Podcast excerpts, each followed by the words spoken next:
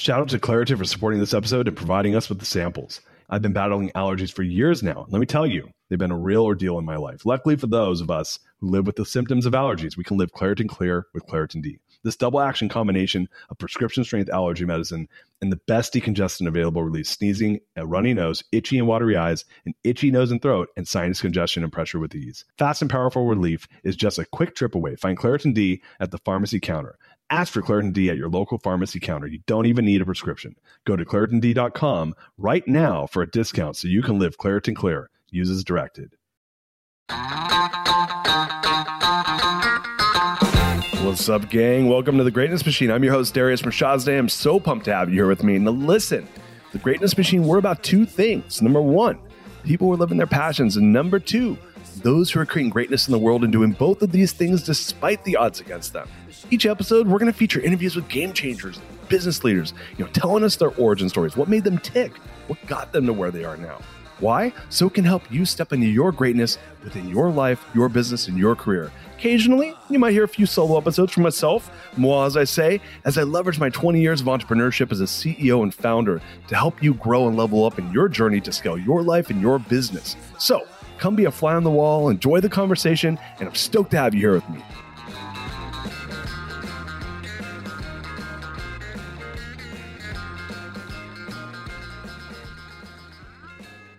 Guys, welcome to the Greatness Machine. I'm your host, Darius Mirshahzadeh, and boy, do we have a special guest. My main man, Derek Coburn, is he, Coburn, excuse me, is in the house. What's up, my brother? What's up, man? It's good to be here with you. Excited uh, to spend some time with you. Yeah, we're gonna have some fun, guys. Uh, as you guys know, those are who are loyal audience to the Greatness Machine. The Greatness Machine is about two things. We're about those who are living their passions and those who are creating greatness in the world. And my main man, Derek, here is both living lots of passion, lots of greatness. We're going to be diving into that in just a second. But hey, I always like to start off with a little bit of an origin story. Do you mind if I uh, give a background on how I connected with you? That'd be awesome. So, those of you guys that follow the show know that I got sucked into the rabbit hole known as Clubhouse back in January. I even did a podcast episode about it. And I mean, I was like sucked in like bad. I was like, man, this is like crack. Not that I've done crack, but I could understand. I was super addicted to it for a hot minute. And and there was this guy in, in the room. We were in a bunch of the same rooms together, these business rooms. And I heard Derek talking about this business we're going to be talking about that he's in cadre and and i was like man this guy seems super interested he's doing events he's bringing in some really cool speakers man i want to connect with him and there was a handful of people that i reached out to offline derek was one of them we ended up connecting and and he even connected me on one of the one of our previous guests uh, victoria that was uh, that was just on the show. And and man i'm so happy to have you here. So thanks for connecting with me brother. We're gonna have some fun right now. Awesome dude. Let's do it. Guys, I also like to dive into the formal bio once I tell you how I met the person who's on the show or guests on the show. So I'm going to read it so I don't butcher it because I always butcher everything when I don't read it. Derek Coburn is the author of Networking is Not Working and the co founder and CEO of Cadre, an unnetworking community in Washington, D.C., which currently supports over 100 CEOs and business leaders. He's also an entrepreneur, a family man, all around badass. And we're going to be diving into like well, you know, what is Cadre? You know, how did you get to what you got into on the entrepreneur side? I know you're, you're we're talking about earlier on the show that you sold a business, that you're you're still in it as an employee for the first time in your life, and so I'd love to hear a, a lot about how did you get in entrepreneurship. You know, you know, everyone kind of finds their path in their own funky way. Where are you from? Just yeah, let's start from the beginning, man. Cool, man. Let's do it. So I, um, my, in my junior year of college. Uh, I had I took an internship with American Express Financial Advisors where I essentially was cold calling for a couple of the financial advisors. And you know, I think just because I had developed a muscle for dealing with rejection, a muscle for not taking rejection personally, it allowed me to to be better i think than most people when it came to cold calling. And i was so good at it in fact that the head of the office who oversaw like 150 financial advisors at the time had me give a talk um, at the end of my internship to the advisors who's actually whose actual job it was at the time to sort of do this about how to do it more successfully. And so that was kind of a good um, a good indicator for me that that was probably the right career path for me going out of college. I had multiple offers. I ended up starting my career with Mass Mutual as a financial advisor. And back then, you know, there were not financial planning majors at colleges like there are now. You were successful or not based on your ability to rack up a bunch of appointments, meet a lot of people, and again, deal with the rejection. I was making 500 cold calls a day for probably three, four, five years. And I knew exactly how many phone calls I needed to make to know how many would pick up the phone, how many would give me an appointment, backing out the people that that that canceled on me or stood me up, and all the way down to how much money I would I would probably make at the end of the year. And so um, that was my initial sort of launch into my professional career. I eventually transitioned. I got to a point where I had a nice client base and I didn't have to cold call anymore, even though I was good at it. It wasn't something that I loved to do for obvious reasons.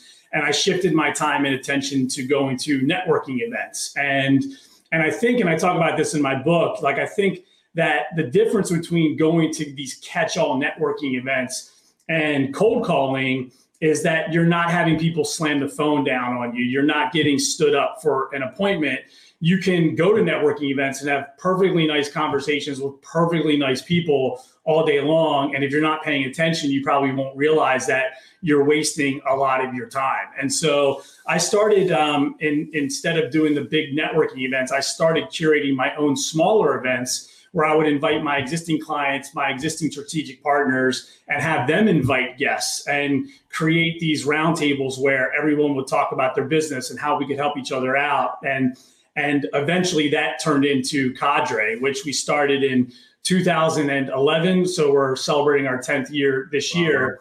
And essentially just took a lot of what I learned about how to connect with people in support of my wealth management business and started offering it as a way to bring CEOs and entrepreneurs in DC together. Uh, so I'll pause there to see if, uh, if you have any questions or if you want me to keep going. But that was sort of how we arrived. And I've been sort of running both businesses in tandem uh, side by side ever since. Yeah, wow. There's so much. There's so much meat on this bone. So I want to back up. Um, are you from the Mid Atlantic area originally?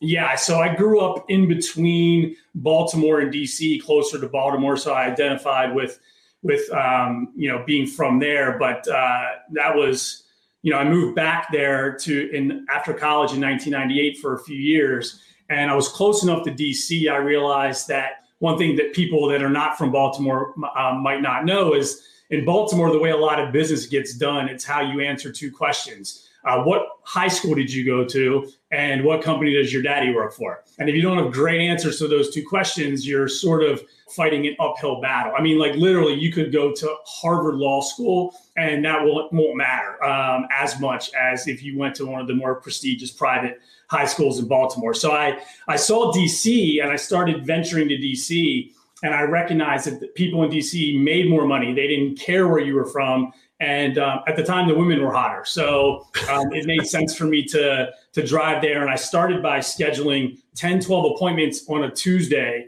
in DC, and then it got to the point where I had enough action that I could do two days in DC. And then when it got to the point where I had three days of these in DC, I moved to DC in 2000, and I've lived in DC ever since just moved to the suburbs out of DC proper. It took a pandemic to get me and my family out of the city, but uh, had lived there for 20 years. Shout out to Claritin for supporting this episode and providing us with the samples. Hey there, friends. It's Darius from Shazda here, and I have a little confession to make. You see, I've been battling allergies for years now, and let me tell you, they've been a real ordeal in my life. Allergies have been my constant companion. They stop me from fully enjoying the little things in life, canceling plans with friends because of sudden allergy attack to missing out on an outdoor activity because of sneezing fits.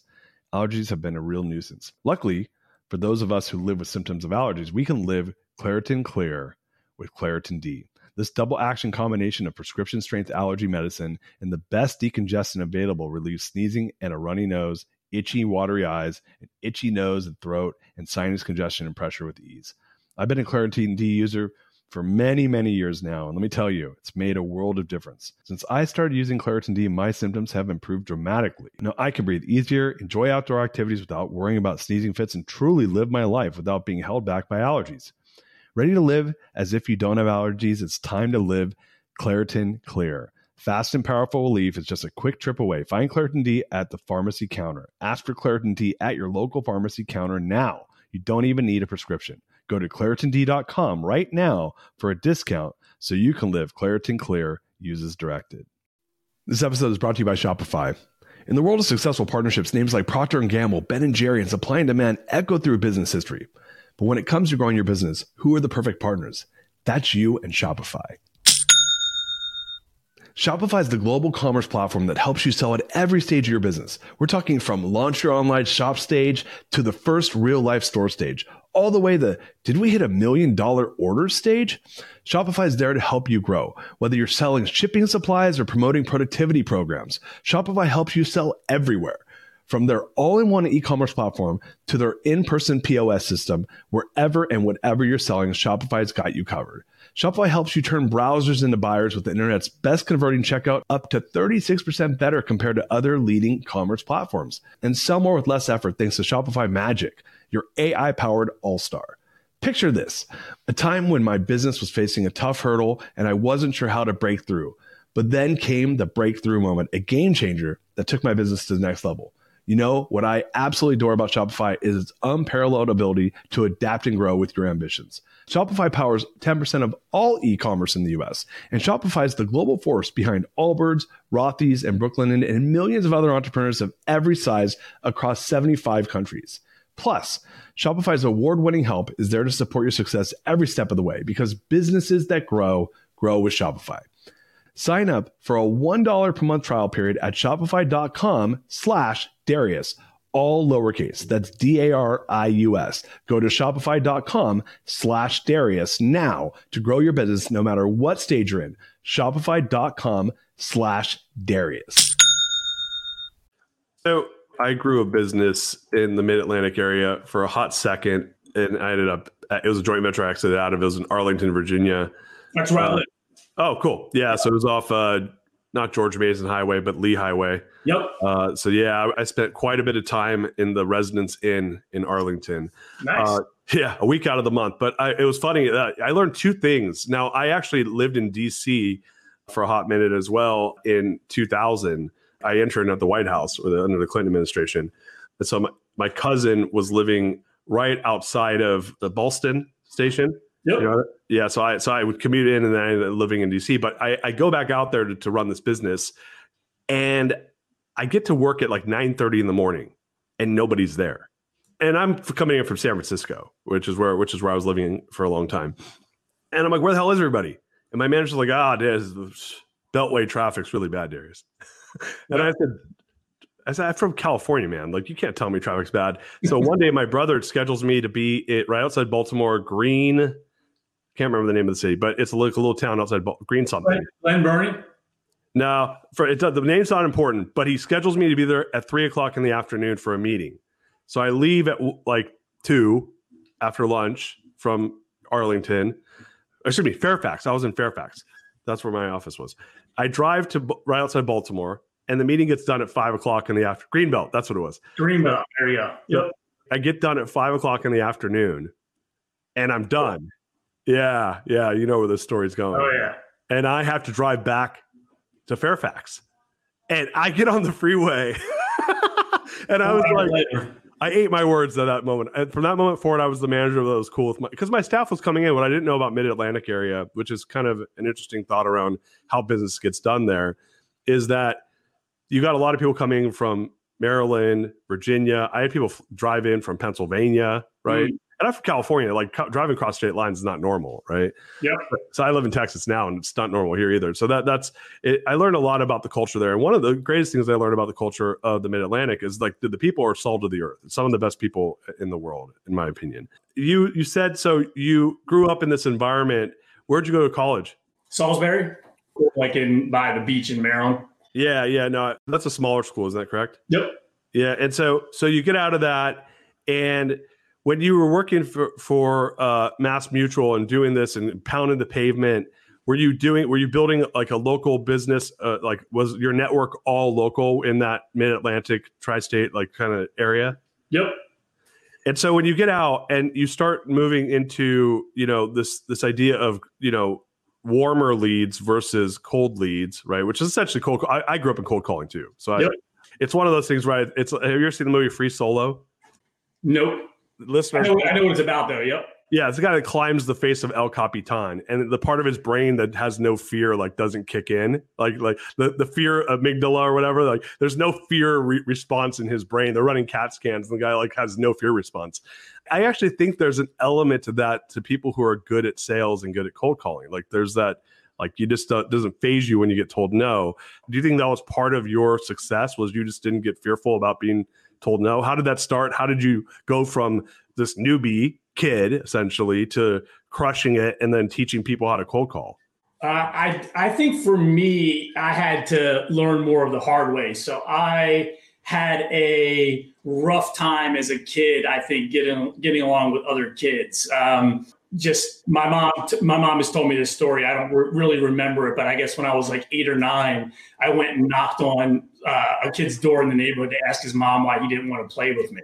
And then i moved to a new school and a completely new county and ended up in a situation where i like was just not fitting in. And i think in hindsight it was me trying to fit in. It was me trying to be somebody that i thought other kids would like. And but I'll tell you, like, you know, one of the more obvious, you know, like really hard scenarios that I had to experience as a kid was in seventh grade, it was a new school. I had probably been there for three months, and I don't remember the, the chain of events that took place. But the result was I had an entire classroom of kids, 25 to 30 kids, chanting, Who do we hate? We hate Derek. And this this probably lasted like two minutes or so.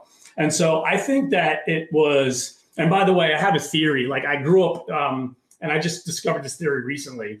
I grew up in a home with parents that provided a really unconditional, loving environment for me. And my mom thought I was like the greatest thing in the world. And so I think that as I have kids now, 11 and 8, two boys, and I'm seeing them start to have certain interactions with kids, you know, I think that I would come home and my mom would say, you know, you're you're amazing. You're perfect. Like if you had a conflict with some other kid, it must be their fault. Um, oh. it's, not, it's, not, your fault. And uh, and so I think that I maybe never learned the lesson. Maybe I, history just kept repeating itself because I was literally like, gosh, I mean, like how like why would somebody not want to hang out with me? So all of this is to say, you know, a friend of mine told me a few years ago I'd shared that story, and she said, well, that sort of sounds like the origin story of Cadre to me. And I was like, what do you mean by that? She's like, well you wanted to create community and you want or the the interactions that you experienced as a kid. And i was like oh that's that's pretty interesting that i'll i'll add that onto my origin story in addition to i just got you know beat up mentally which built my rejection muscle which was also a good story that worked for me for a while too. Yeah wow. Yeah kids can be dicks that's for sure I, I, didn't have that happen to me in seventh grade, but I did get punched in the face for no reason, and that mm. which is like a physical manifestation of people, someone telling you you suck. And, and but I, I it, it's an what's that? I've had that happen too. Yeah, that happened a couple times. I mean, I was kind of a smart ass, and uh, and and uh, yeah, it, I don't think it's like that now. I think they just they bully each other on Instagram instead, which is not. I heard it's worse. I don't know. I, I guess maybe maybe it is. Well, I'll tell you, there's a professor, Jonathan Haidt, out of New York. He wrote Coddling of the American Mind. He's written a couple of really great books. And um, he actually said that um, the incidence of depression, of cutting, of suicide in younger girls has dramatically increased with the advent of social media. And it hasn't really moved the statistics in those categories for boys at all. And his rationale is the way boys pick on each other and bully each other, it's physical, it's in person. The way girls tend to do it, it's more, you know, calling names, it's more, you know, shaming. And so the social media, uh, you know, he believes is, is, is much more dangerous, you know, for girls that are like 10, 11, 12, 13 than it is for wow. boys. Wow. Yeah. There's many reasons why I'm glad social media didn't exist when I was in junior high and high school. And that's probably, I mean, I don't know if that would have affected me because I was a boy, but, uh, but yeah, it's, it, I can't imagine. I mean, I have, I have an 11 year old and a seven year old and, and I, I, they don't have phones yet. And I'm trying to keep them off of it as, as long as I can for a lot of these reasons. Cause I'm like, oh, they don't need this shit, you know, yeah. I don't, I don't want to deal with it. And, and my, my wife's like, Hey, you know, our oldest, he, he's the only kid that doesn't have a phone. And I'm like, ah, well, it's COVID, so he's not going anywhere. You know, right. you know, I'll, I'll deal with it when I have to deal with it. But but so that's it's interesting how that how our, our life experiences and I have some some similar stories where where I look now and I'm like, oh, that's why I do what I do, right? And, and, a lot of it is around, you know, getting community together and getting people to want to be a part of something greater than themselves. And when I when I listened to your story about Cadre, that hit me right away. I'm like, oh, this is a person that's trying to build community. This is a person that's trying to elevate a collective whole and to do it in this interesting way. I, want to I want to back up though because you know I'm at, I'm on a part of my journey right now where I exited my business. I know you exited your business a couple years ago. I just did this past July, and and I'm kind of playing around with what's next.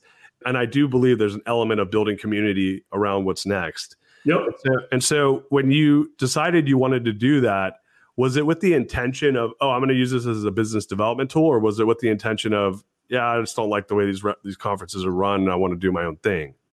Yeah, so you know, i'm I made a decision right away that since we were going to be charging money for Cadre, that it would be inauthentic for me to use it as a way to market my wealth management business. And you know, when I was doing it before, I was just gathering people and I wasn't charging them because I was doing it to build relationships and the ancillary benefit would be, you know, clients, referrals, what have you.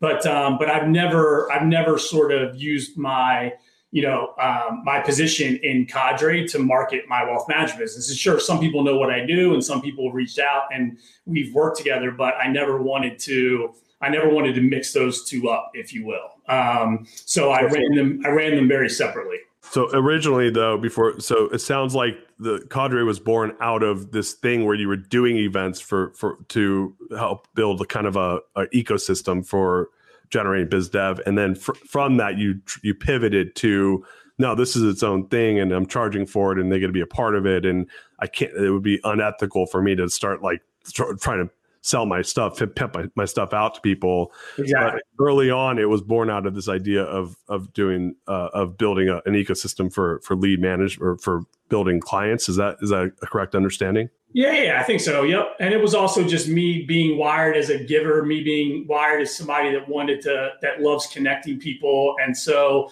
I was never like, oh, like really overtly pitching or in fact like when i would bring people together i would say like talk about your business here but don't follow it with anybody later to say hey like let's meet next week so i can tell you even more about how awesome i am so you know i understand i've always understood it's it's a long game and building relationships but it was you know, you know, recognizing that I could ask my clients for referrals and I might get some referrals, um, but um, I would increase the likelihood of meeting more people that would be good for me to meet if I if I had my clients invite their friends and their uh, colleagues to to come to events or to come to things that had nothing to do with with meeting a financial advisor. So I was hosting these roundtable lunches, which are still um, a core part of what we do with Cadre. I would host wine tasting events. There was a there was an article about five years ago that I read, and it was based in the property and casualty insurance industry, which I don't really know much about.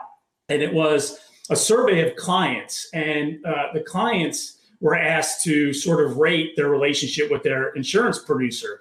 And uh, 10% of the people surveyed uh, said they loved their provider and would never leave them no matter what. Like they just had this amazing relationship. So you look at the survey and you say, all right, the good news is only 10% of people out there love their existing provider. That means 90% don't love them. Well, the bad news is that only 10% disliked their existing insurance broker.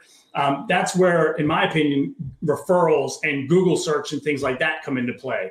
I feel like the the biggest opportunity for most industries, for most of us, are the 80% in the middle. I call that the indifference category, right? The people that like their existing person fine. They they think they're doing a good job. They have other stuff in their life and their business that's more important for them to worry about right now. And for a lot of us, I think our ability to be successful in growing our business and reaching more of the people that we want to work with is our ability to, to successfully disrupt that indifference. And I did that by by by finding things that had nothing to do with my core offering. Come to this wine tasting, come play golf, come to this roundtable lunch where we're all going to talk about our business. And that allowed me to meet, I think, a lot more people than I would have met otherwise if I were just waiting around for, hey, do you want to meet my financial advisor and come into his office to learn more about the way he works? Yeah, said nobody ever. Yeah. Um, so that, yeah, it's funny. So it's really creating an ecosystem for success, right? And surrounding yourself with people who you want to potentially do something with in the future, but doing it in a way where solicitation is not part of the equation, right? And that that yeah. sounds that's really smart. You know, obviously the original idea is like, hey, I want to, you know, build this ecosystem and uh, try to get business out of it. That pivots to well, yeah, now I got these these wine tastings and golfs and lunches and, uh, and you know the lunch and learns and and and I'm bringing in speakers and I and I recall when I heard you speak originally is you guys were bringing in some pretty interesting speakers into Cadre.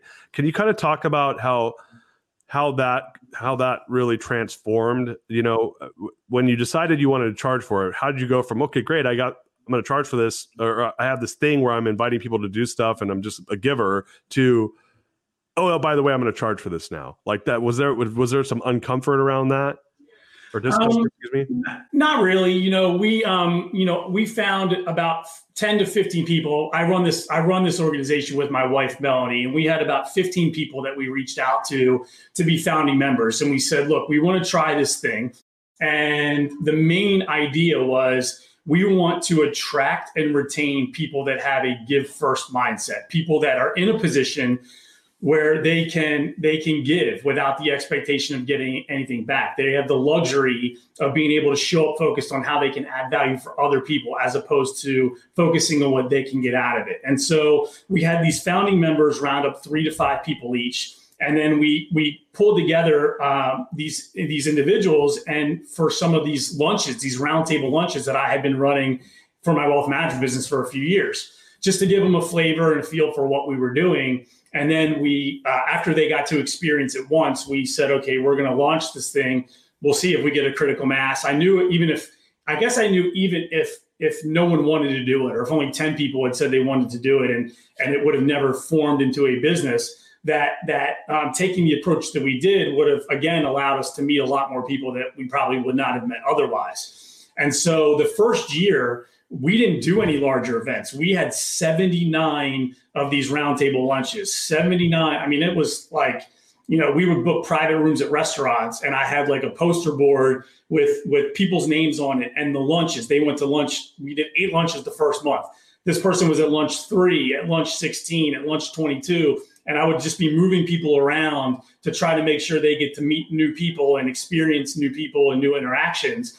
And we never had the intention of doing a bigger event. Um, what we weren't sure if we could translate the vibe, this this sort of people, these people showing up, truly looking to see how they can help other people. And um, finally, we got feedback from our members, which we do frequently. In fact, we we just sent out like another round of feedback for our members this week and um, they said like we'd love to try these bigger events. And so I, I was friends at the time still am friends but friends with um, demar smith who's the head of the nflpa he had just sort of taken on that role. I asked him if he would um, speak at our first event and that's what we did. Um, the next one that we did was actually with chris brogan. And um, chris sent out an email on christmas day. I'm gonna i'm about to show you how long ago this was. He was coming out with his new book on google plus and he said the first five people that buy 300 copies of my book, Google Plus, I'll waive my speaking fee for them. And he was charging, I think, 25 grand at the time. So I did that with him. And then it was sort of, I began to realize that one of the best ways to find amazing speakers is to find people who have books coming out. And a yeah. lot of authors, you know, end up leveraging their speaking as a primary marketing tool for moving their books. And so I would say 75% of the speakers that we've gotten over the past 10 years have been um, have been authors coming out with books, and we hadn't paid them what they're worth or what they normally charge, but but because they are interested in moving a lot of books at a certain period of time, um, it's been a way for us to to get some pretty awesome people. Yeah, it's it's funny. So, did you get my book that I sent you? Yeah, man. Uh, okay, cool. I just want to make sure. I wrote a book in September, and I was I, because I exited my business. I was like basically just hanging out at the house and bored, and I got really aggressive about promoting the book. Yep. So I went out. I started like really hustling, pushing the book, doing my thing, and when you're doing book promotion, which is uh, goes directly to what you're talking about right now, you got it. You, you're trying to really get in front of a bunch of people. So you're you're offering stuff like speaking for people to get a bunch of books because you're trying to get the book numbers up because you want to get this critical mass. Yep. And so I and you make uh, I, I'm still paying the the book. There's so much work I I'm doing where I'm like, oh my god. I, I was I was telling my sister I said, can they send the books back and and I'll buy the books back from them and I don't want to do the work I told them I would do. Not speaking wise, a lot of it's like consulting stuff that I because my book's about how do you build a core value driven organization. So so a lot of these folks I'm building their core values for them. Yep. I, mean, I charge people like 50 grand to build their core values. Yep. And, he, and they bought like 300 bucks. And I'm like, oh my man, I must have been really desperate to sell books. But uh, I mean, I don't think also, you know, you probably recognize this too. Like most 95% of authors, if you ask them, uh, if you ask to buy 300 copies of their book six months after it's out, they're going to say no. Like yeah. they're, they're, only doing it for like that first week. You that need to get like a critical mass in that first week, and and that's totally. where it pays off. I think. Totally. So there's a guy named Scott Groves who he has a podcast, and he's a friend of a friend, and he recognized what you just recognized, and he's like, "Hey, um, I have these three groups I want you to come speak at. How many books do I have to buy? Now I didn't. I'm totally green, so I didn't realize I, I should have quoted a much bigger number for my book. So I'm like, ah, I don't know, man. You're cool. Like buy like buy 50, 100 copies of the book. He's like, okay, well, I need you to speak at three events. And I'm like, yeah, sure. Why? Like I'm to- like because I had so much free time, I wasn't like managing my calendar that well. Right. And so I end up agreeing to it. I signed. I do like three talks. It's like you know, and now, then I got busy, and I was like, why did I agree to all this? And, and then I, I and I'm talking to him about it, and he goes, he goes, man always get authors on the first week of selling their books. He's like, they'll agree to anything. Yeah. He told me he did this with Ryan Holiday, right? So he gets Ryan Holiday to come. He's like, I think I, think I bought like twenty five hundred dollars worth of books from Ryan Holiday, and he came and spoke at like five of my events. And he said, I and this guy that charges like twenty five to fifty grand to speak, right? So I said, oh, that is such a great hack. Get people when you know, get them to do the favorites when they need it most, which is that one week. To your point, so that's really cool that you guys do that yeah, we've had Ryan twice. Ryan's a friend of mine. Ryan, we Ryan, uh, we had Ryan on his, um, you know, Stillness is the Key tour. It was the last in-person event that we did before COVID shut everything down. So, um, but yeah, look, it makes sense because look, the idea. I think that in in in the case of the majority of these authors, they're not trying to make a list for vanity reasons. What they recognize is that you know if you get on the list you stay on the list because the way most people buy books is they just go to the category that they want to buy. And the category might be the New York Times, or the category might be small business entrepreneurship. And and they look at the first six books that are there and they buy one of those. And so, you know, like we had James Clear, it's crazy. Like we had James Clear three or four years ago for Atomic Habits. James Clear's still on the New York Times bestseller list today. Wow. I mean, it just keeps going. Like when my book came out, I think I, have sold over fifty thousand copies of my book now in in wow. eight different languages. I hit number one on Amazon in all of business for a day, but more importantly, I hit number one in four subcategories, and I stayed number one in all four categories for like four or five months. It was crazy. Just I think people go there, they see the first book and they buy it. So yeah. that's the reason why it's worth it if it's done properly for these authors. I think to to speak in exchange for book sales. Yeah, no, no. It's it, it, to your point. It's it's making the list to stay on the list, and and and I was I was a green pea. I didn't I didn't fully understand. I had a book launch team, but I I was uh I learned a lot through that experience, and it's it's it's been cool though. Like, like I, I do think having a book is, and I'd love to hear your experience about this. Um, from my experience, I, I tell everybody, I'm like, oh, you know, my book's going to be a sleeper. It's just going to be those ones because I because I I'm start you know a, a, good book. I have a friend um, Hal Elrod right who who yeah. wrote Miracle Morning and hit oh, yeah. two, two, you know, do you know Hal? Yeah. Yeah, so so uh, he he's a friend of a friend, and I be, I become friends with him now. And you know, essentially, I was talking about this with a friend, the friend who's the friend of a friend who introduced me to him. He said, you know, you need to meet Hal. It took two years for his book to take off. Nope. And and and he basically said was like, look, if you write a good book, and you and you're tenacious enough tenacious enough to stay out there, people will find out about it. And if it's good, more people will find out about it. I do obviously agree with you. Getting on a list and getting a lot of people to just pick pick the list is is the is the easier way to get in front of a lot more people. But what yeah, what are your thoughts on on as far as you know the books that have really transformed your business or the, your experience with how your book has transformed your business? What are your thoughts around that? Is, is that that's two separate questions, right? Well, yeah, yeah two separate questions. Authors that you've brought in that have really, you know, that you think that have had the most impact because we're talking about you bring a lot of authors into your business so which of those authors do you think mcmahon that person's really transformed like the audience or the audience has really you know gotten a lot out of them i'd love to hear your thoughts on that and then also for your business you know you wrote your book you put it out there how did that actually change your business in itself yeah, so you know Ryan's one that you know we brought Ryan back twice because everybody loved him so much the first time, and he's got like a really interesting approach. Um, you know, looping in stoicism and putting a modern kick and flavor on it.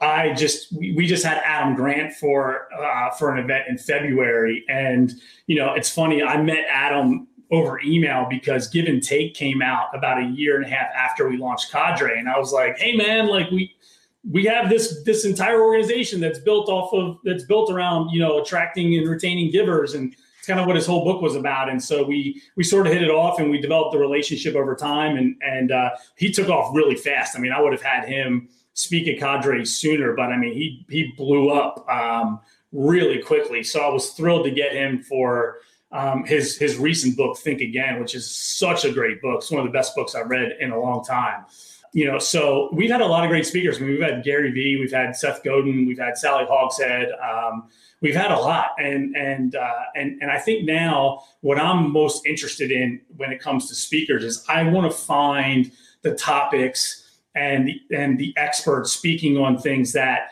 that are up and coming that I. Uh, that are less about what my members think that they want and more about what I think they need. So we had a speaker in November, Annie Jean Baptiste, who's the head of product inclusion at Google. Right. If I would have if I would have asked my members who do you want, you know, what topics are you interested in, no one would have said how to create more, how to create better marketing, how to create better copy, how to create better products that are going to um, promote more um, inclusiveness with people, right? And so like that's another way of saying that is I, from my point, I saw a lot of white people, white business owners that were raising their hands saying, okay, like I want to have a more diverse team. I want to have um, a more diverse client base, but but they're not showing up, right? And so this is more about how do you change your messaging? How do you change where you market, where you post jobs so that if you want to have that realization that come true, then then you can go about doing it. So I try to have a, a nice mix between people that are really well known and people that are, are, up and coming under the radar, leveraging the trust that I earned from my members of my community for bringing in the Ryan Holidays and the Gary Vaynerchuks to say, now I've got this person you haven't heard of before, but I think you're going to really like what they have to say. Oh, I love that, man. That's that's cool, and it, it, you get a nice sprinkle of folks who, to your point, there's some brand equity around their books or their name, like of Gary Vee or you know Adam Grant's great example, and Ryan Holiday too. Well, hey, I'm gonna actually going to introduce you to. I'm going to give you value where you because there's plenty of people that are going to get those get three guys to come speak, right? But where if you where you're curating that new voice. Before there was Gary Vee was Gary Vee. Gary Vee was some guy that Gary Vaynerchuk that you didn't know he was, right? Yeah and then he, he, blew people's mind. I had that experience, by the way, uh, in 2009 with Simon Sinek. Mm. You know, I met Simon Sinek when he was and and um, Tim Ferriss. I heard both of them speak in small groups that I was a part of through Entrepreneurs Organization, and I hung. I went and had uh, to a Mets game with Simon and hung out with him for a day. Wow, know? that's awesome. Yeah, yeah. He's just like, but he, like he didn't have a book and he have a he had no book and no TED talk. Nobody knew who he was. But uh, he gave me. He used to give these little like coins and I and it was funny because he blew up same thing real quick, really quickly. And I said, "Oh, your your work's really cool. I got to introduce you to my friend. He has a private call with my friend. Like, and I can't. The guy doesn't even respond to emails anymore. But but yeah. the, the the funny thing is, is everyone's somebody you know before they're somebody, right? And man, yeah, that, that's really cool that you guys do that. Going to your book now, though. I'd love to hear about how how that came to be and how that kind of supports what you're doing with Cadre. Yeah, so you know, I think maybe unlike your book, because I was going to mention regarding your book that if you, assuming you're still interested in doing this, like you said, you can charge fifty thousand dollars to help people write their core values. I mean, I think that the other type of speaker that we get, right? It's the speaker that that maybe they don't have a book, but they have a message that even though we're not letting them pitch, um, you know, my friend Marcus Sheridan says the best compliment any speaker can get is to have people come up to them after they're done speaking to say, "How can I get more of that?" And so I think that for somebody that has like a ten or a fifty thousand dollar offering, if you can get a captive audience and you can just educate and provide value, then then that could work out for you. Me, on the other hand, I didn't have like you know a course when my book came out. I tried one later that didn't work out super well and you know, I I think it was like about a week after my book came out, I got uh, a call e- or an email from from the Pet Sitters um, Association of America, and they offered me five thousand dollars and my travel paid to come to Vegas to speak at their convention. And I said, yeah, that sounds great. And then like two days later, I'm like, well, I don't have anything to sell. Um, Cadre was just DC based at the time uh, I'm probably going to spend five thousand dollars in three days while I'm in Vegas and be away from my family. So, so I backed out of it, you know, and and I, you know, there's a, a mantra that I've sort of adopted that I borrowed and tweaked from the pastor of my church, which is I want to be more famous in my own home than I am anywhere else. And I try to use that really. I like speaking. I think I'd be good at it if I did it more. And I think I'll do quite a bit of it in the future. But again, my kids are 11 and 8 right now. And um, I think that the speaking opportunities, if that's, you know, the plan for me, will be there 10 years from now. Um, uh, but for now, uh, again, also because I don't have anything on the back end, you know, not that I'm going to be directly pitching, but I, I, I don't have an answer. You know, the answer to my question, if people come up to me after I speak to say, how can I get more of that? The answer is like, I told you everything that I got. So, yeah. Um, so it, it was more of a book that I felt like would help a lot of people. And I wanted to get it out there to add value and less about, um, you know, a driver of business for me. It's funny, like you and I did this when I wrote my book. Eh, I was I was still CEO of my company. I had thousand employees. I, I, I, wasn't doing it because I wanted to go promote the book. I, I literally did it because I had been helping CEOs, friends of mine, and all these entrepreneur groups, like answer their core value questions for for like a decade. And I literally, you just said something that reminded me of of why I wrote the book. I got asked by a friend who I helped him build his values to come do a talk at the, like the largest orthodontics conference in the United States. And I was like, I'm not doing that, man. I'm busy, you know. But he's a friend, and I wanted to support him, so I said, sure, I'll come. I said, I'll come, but it's got to be a fireside chat, and you got to interview me. And so I c- come and do it, and there's about I don't know 600 people or something in the room, and it, it's an orthodontics conference, so you got to yeah. imagine they're talking about some pretty boring stuff that like even an ortho. I mean, I sat and listened. I said, I don't care if you're this is your field or not. It's boring. This yeah. is more, it's it's really technical content. And so I get up there and, and I'm I kind of have a little Gary Vee in me, like where I'm I talk shit and I and, and, I'm not and I don't care who I impress because that's not I'm not trying to be a professional speaker for a living. Like I, I do care. I want them to give give value, but I but I'm I don't want to go travel around the world 200 times a year to talk. Like I'm just gonna tell my content and it is what it is. Yep. And at the end. I had this like line of people. It was like a hundred people waiting to come, to, and I ne- and I'd never done a keynote before, and so I didn't. I don't know what that. I had zero experience with talking in front of groups and and having any type of response. And the, and the first person says, "Is there like a course I could take on this, or a book I can read, or a class?" I said, "I, I don't know. I, this is all my work." Yeah, I, I would go, and I, I, didn't have an answer for. Her. Second question: Is there a book I can read or a class I could take on this? To your point, like the biggest, I didn't realize you just I gave me a huge compliment by way of the compliment you said your friend said that is right. Yeah. And so, uh, by the sixth person, Derek, I was like, oh yeah, the book's coming out in June. that was the re- the reason I wrote the book was because of what you said. Yeah. Uh, uh, it was this compliment that was paid that this is a value and, and I got to get it out of my head. But it was to your point, it wasn't done with the intention of it becoming a business. Just now, when by leaving the business and having the space and not having something to put my energy into, the book became the thing to put the energy into. And then I started helping people and saying, well, if I'm going to help them, then they got to pay for it because uh, to your point, I'd rather go be the biggest fan of my kids. Yep. But, you know, if they want my time, they could pay for it, and I'm and I'll create something beautiful for them. But but yeah, that's cool, man. I love that that idea around say that quote again around the biggest fans you wanted the fans in the home. You, you, the quote you said was perfect. I'm butchering it right now. I want to be uh, I want to be more famous in my own home than I am anywhere else. I love that. That's it's cool, right? That's so cool. I thought you were going to say something something else. Do you want to hear what I thought you were going to say? Sure, of course. So I, I heard a quote once, which is that I want to be famous where everyone knows my name and they don't know my face, right? Oh. so I thought you were going to say that, but I want to be more famous in my. Say it one more time. I, I want to be more famous in my own home than I am anywhere else. And that just hit me. That's so cool. So let's talk about that. You know, with with you know, you, you've exited your your your last business. You're still there. How much longer are you in the wealth management game for?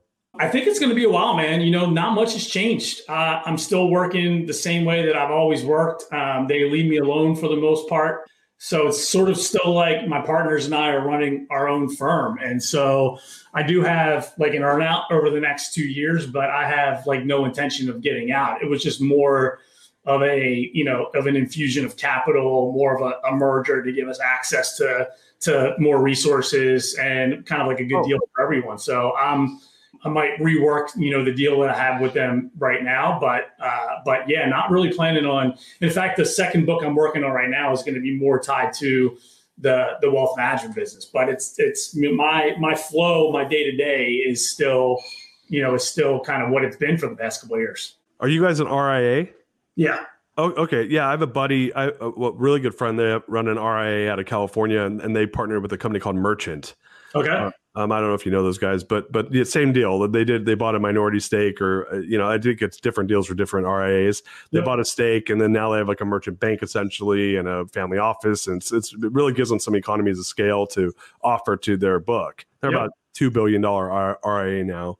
So yeah, we just hit uh, we just hit a billion dollars of assets under management for our personal wealth management clients last week, and we've, wow. got like about three, including our 401k and retirement planning. But oh uh, man, congratulations! That's huge. Yeah, thanks, man. That's really cool. So so you got that kind of steady as she goes yeah, you got Cadre. Let's talk about the future of Cadre and, and the new book. And, and, and the new book is obviously wealth management. So maybe we go there first and then we talk about the future of Cadre. So talk about the new book and then we'll talk about Cadre.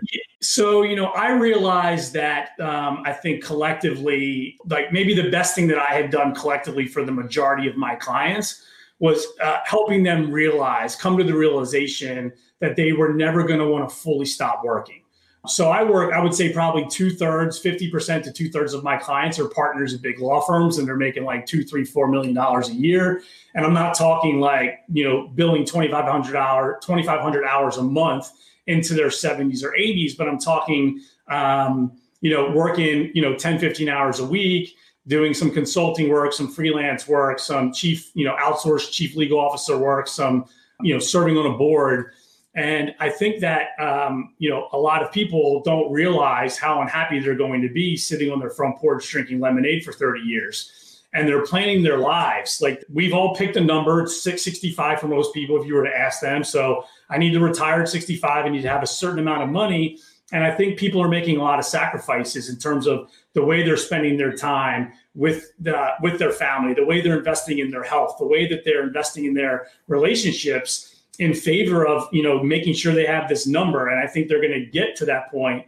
And then after a year they're going to say well i'm kind of bored and i have things i can contribute and i kind of want to do something. And technically any money that you earn at that point is money that you really don't need if you had enough to to not work again and you can't go back in time and change the way that you spend your time and money. So i you know i i've done this for my clients and i'm hoping that i can inspire a lot of people in their 30s 40s and 50s to just take a step back and think for a minute like are you do you really want to stop working altogether? Because if not and you're comfortable with the idea whether it's in your same job slowing down or maybe doing something completely different doing something into your 60s or 70s or 70s or 80s even you know maybe you can take that extra vacation now. Maybe you can come home um, early and coach your kids sports teams. Maybe you can go to the gym. Because i'll meet people that will say things like you know for, i'll meet them for the first time what age you know, what do you want to do when you retire? And I'll say, I want to travel the world with my spouse. And then I'll say, when was last time you guys went out on a date? And they'll say, um, uh, you know, it's been a while. Like, you know, what makes you what makes you think that your wife's going to want to like travel the world with you if you're not paying attention to her now?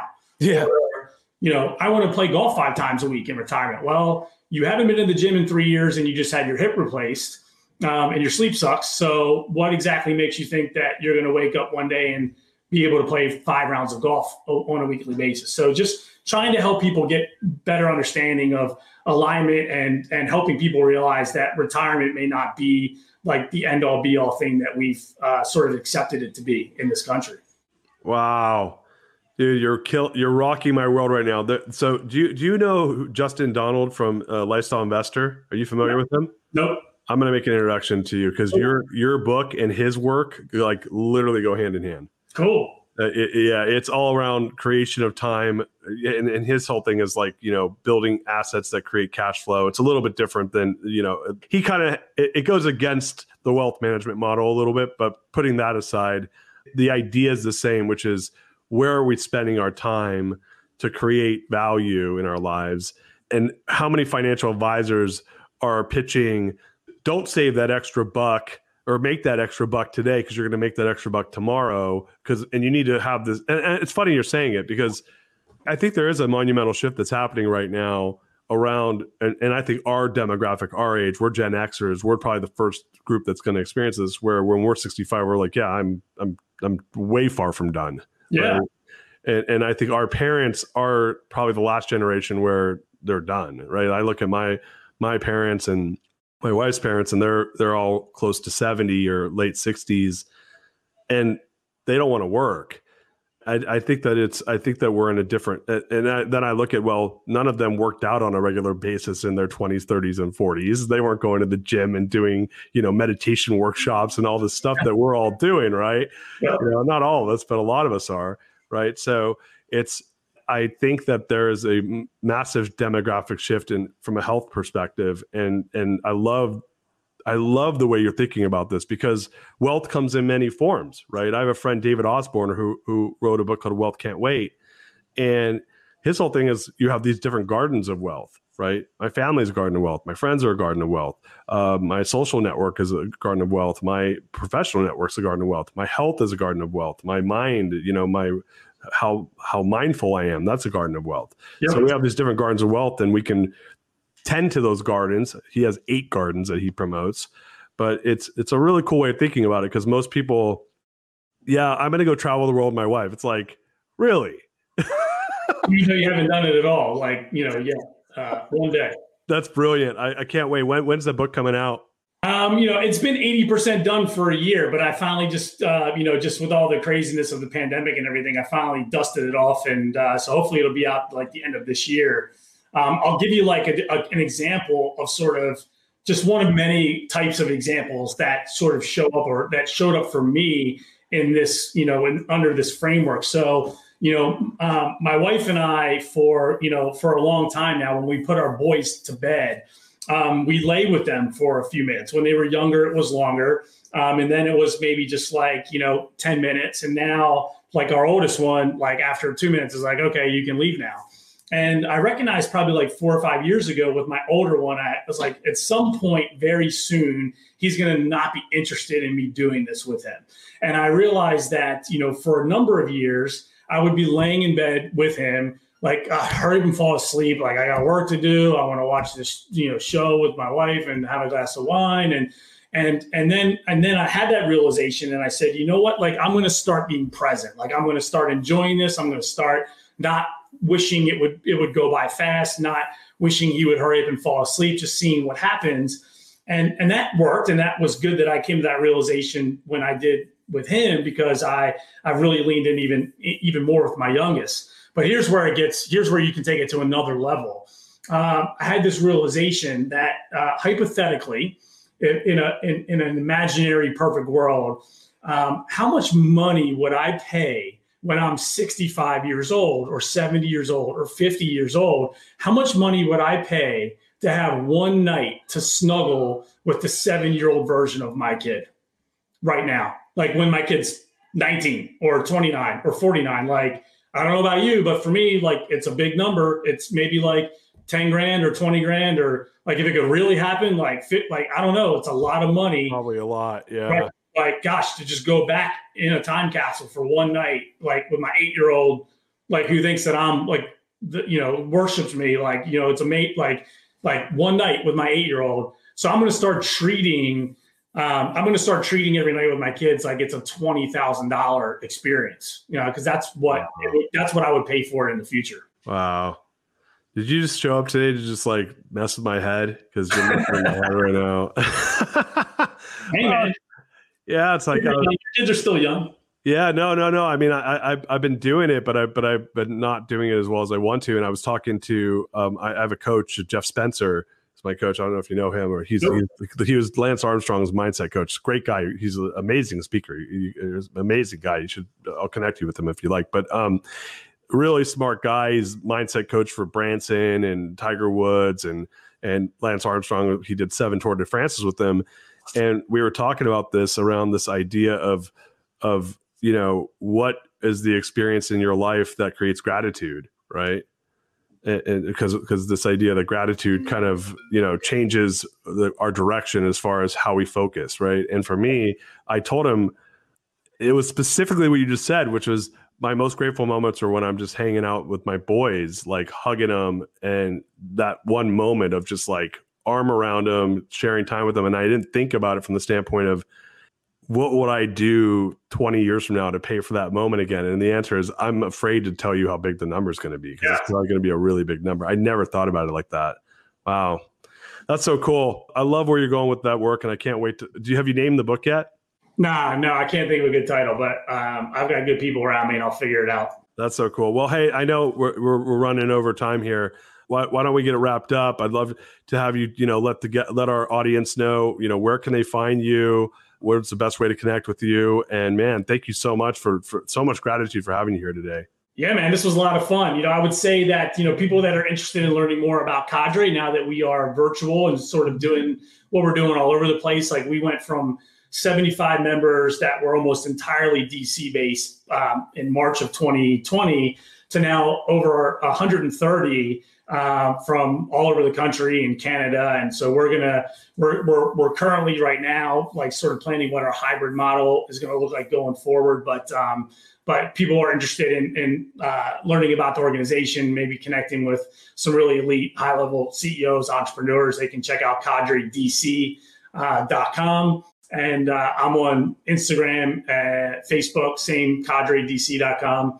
And uh, maybe one day I'll, I'll I got also got sucked into the clubhouse rabbit hole with you. And as I mentioned, I I haven't been there for like a few weeks, and I I, I think I'm okay with that. But um, I might be back soon. Who knows? Yeah, cool. Well, Derek, my brother, this was such a, a treat having you. Um, guys, check out cadredc.com.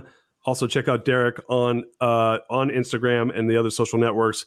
Um, we'll put that in the show notes. And man, so much gratitude, so many knowledge bombs. I'm so excited for the work you're doing with Cadre and the book that that hopefully is going to come out soon. Um, man, what a what a treat to have you, my friend. I really appreciate it. It was a pleasure being here, man. Thanks so much, Darius. Yeah, thank you guys so much. We listen, guys. Great shows this week, uh, and great shows coming up. We love you guys so much. Peace out.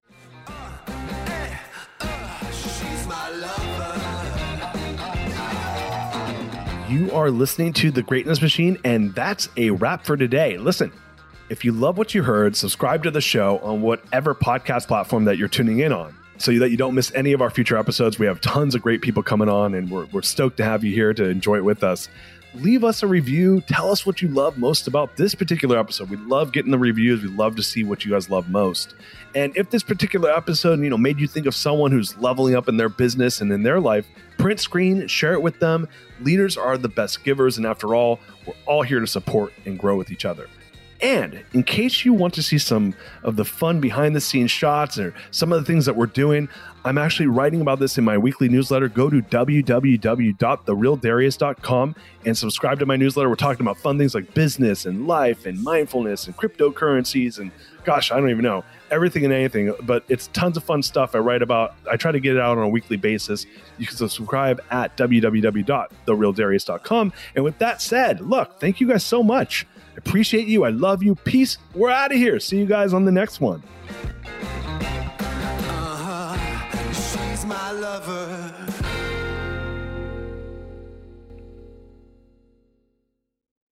This episode is brought to you by the Yap Media Podcast Network. I'm Hala Taha, CEO of the award winning digital media empire, Yap Media, and host of Yap Young and Profiting Podcast, a number one entrepreneurship and self improvement podcast where you can listen, learn, and profit. On Young and Profiting Podcast, I interview the brightest minds in the world and I turn their wisdom into actionable advice that you can use in your daily life. Each week, we dive into a new topic like the art of side hustles, how to level up your influence and persuasion, and goal setting. I interview A list guests on Young and Profiting. I've got the best guests, like the world's number one negotiation expert, Chris Voss, Shark Daymond John, serial entrepreneurs Alex and Leila Hormozi, and even movie stars like Matthew McConaughey. There's absolutely no fluff on my podcast, and that's on purpose. Every episode is jam packed with advice that's going to push your life forward. I do my research, I get straight to the point, and I take things really seriously, which is why I'm known as the podcast princess and how I became one of the top podcasters in the world in less than five years. Young and Profiting Podcast is for all ages. Don't let the name fool you. It's an advanced show. As long as you want to learn and level up, you will be forever young. So join Podcast Royalty and subscribe to Young and Profiting Podcast, or YAP, like it's often called by my YAP fam, on Apple, Spotify, Castbox, or wherever you listen to your podcasts.